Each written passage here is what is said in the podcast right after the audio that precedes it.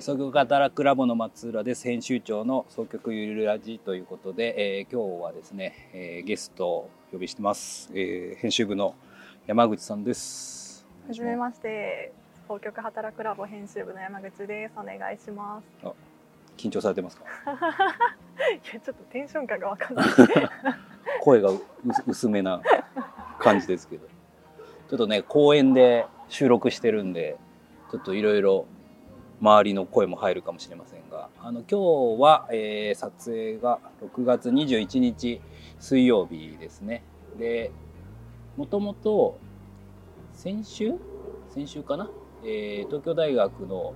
方で、えー、とゼミの講演に出演してあ講義に、えー、出ていて、でその講義の感想をその日に撮ろうと思ってたんだけど、ちょっと体力的にしんどくて、まあ、やめてしまって、ちょっと今日になったっていうところですね、はい。なので改めてその講義に出てみてどうだったかっていうのをちょっと話せたらと思いますが、はい、えーまあ、まずどういう も, ものか、はい、山口さんから説明いただいていいですか？私からなんですね。そうですね、まあえー、と東大のえー、と障害者のリアルに迫るゼミっていうところがありまして、そこから松浦さん宛てにオファーいただいて、双極性障害ってどんなものかっていうところと、あと就労移行支援施設での経験、就労支援ですかね、うんうん、の経験をお話ししていただきたいっていうオファーがあって、うんうん、それに参加したというところですですね。だからなんか東京じゅうねんぐらいやってらっしゃるゼミだそうで、うん、でまあ別に障害に問わず生きづらいとか、まあいろいろな切り口で講師の方をお招きされていて、でまあ今回はまあ私が当事者兼就労支援やってるっていうことで行かせていただいて、でまあ実際あれですかね、ろくじゅっぷんぐらい講義して、そうですね、結構ね皆さん真剣に聞いていただいて、質問終わった後も質問も積極的に、なかなかいや、まあそういう大学でなんか人前でね、双極性障害と働くを話すっていうのはしたことありますけど、はい、うん、なんか講義として大学生にお伝えするっていうのは、うん、なんか新鮮。確かに。どう、どうでした？見て見てる側としてどんな風に見えました？授業だったり。あの授業の終わりに。ゼミの先生からですかね、なんか慣れて、松田さんがその講演に慣れてる感じがしたって言ってましたけど、はいはい、もう本当にその通りで、なんか慣れてた慣れてましたね、えー、すごいいい雰囲気で。どんなどんな時に慣れてるなって思ったんですか？あー、えー、でも全体的にいや、まあまあ最初ね、そのマイクでカラオケのマイクみたいなマイクであのそれは使いながら話す感じだったけど、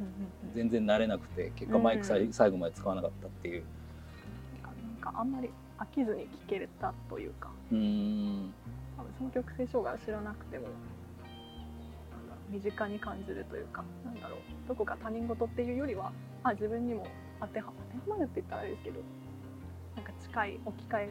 置き換えて理解できるような経験が聞けたんじゃないかなと思いますけど、うん、おも面白い、うんうんうん、なるほど。いや、まあね、大学の学生の方向けだったから、自分が大学生の時どうだったかっていう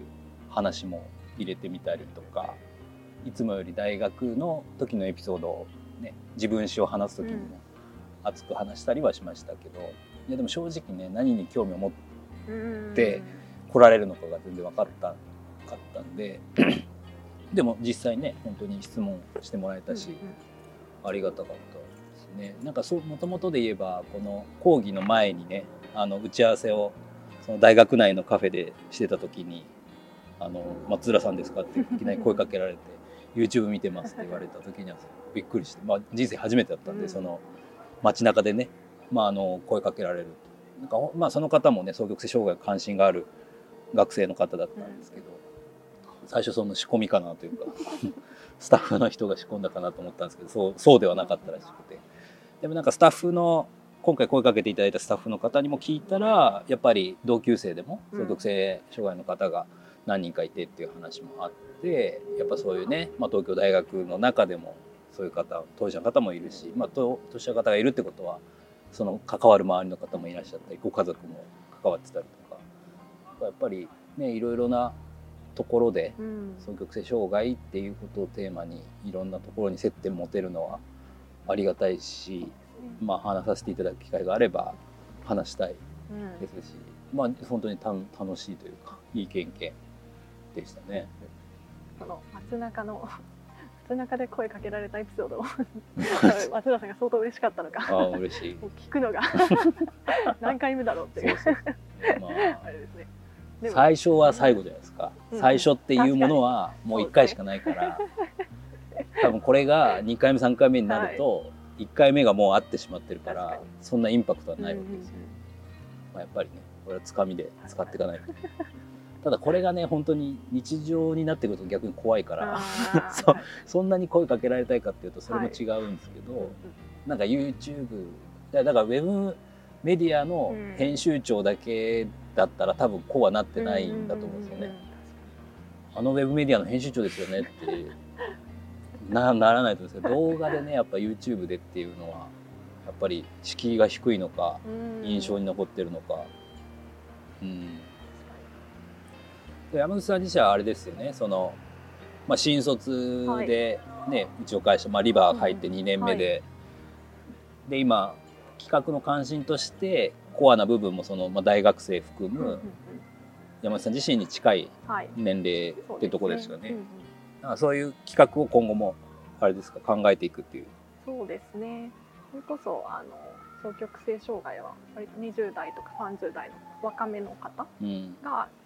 最初発症される方が多いっていうところがあって、でもその年代に対するなんだろ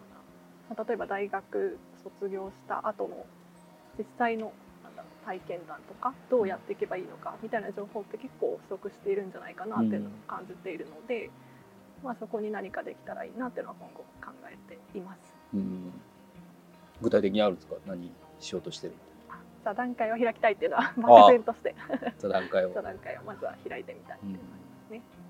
うん、ぜひまたね、募集するときには、はい、いろいろ YouTube 等も使えたらと思います、うんうんうん、はい、まあ、そんな感じでしょうかね、はい、はい、ではまた山口さんは現れるか現れないかとりあえず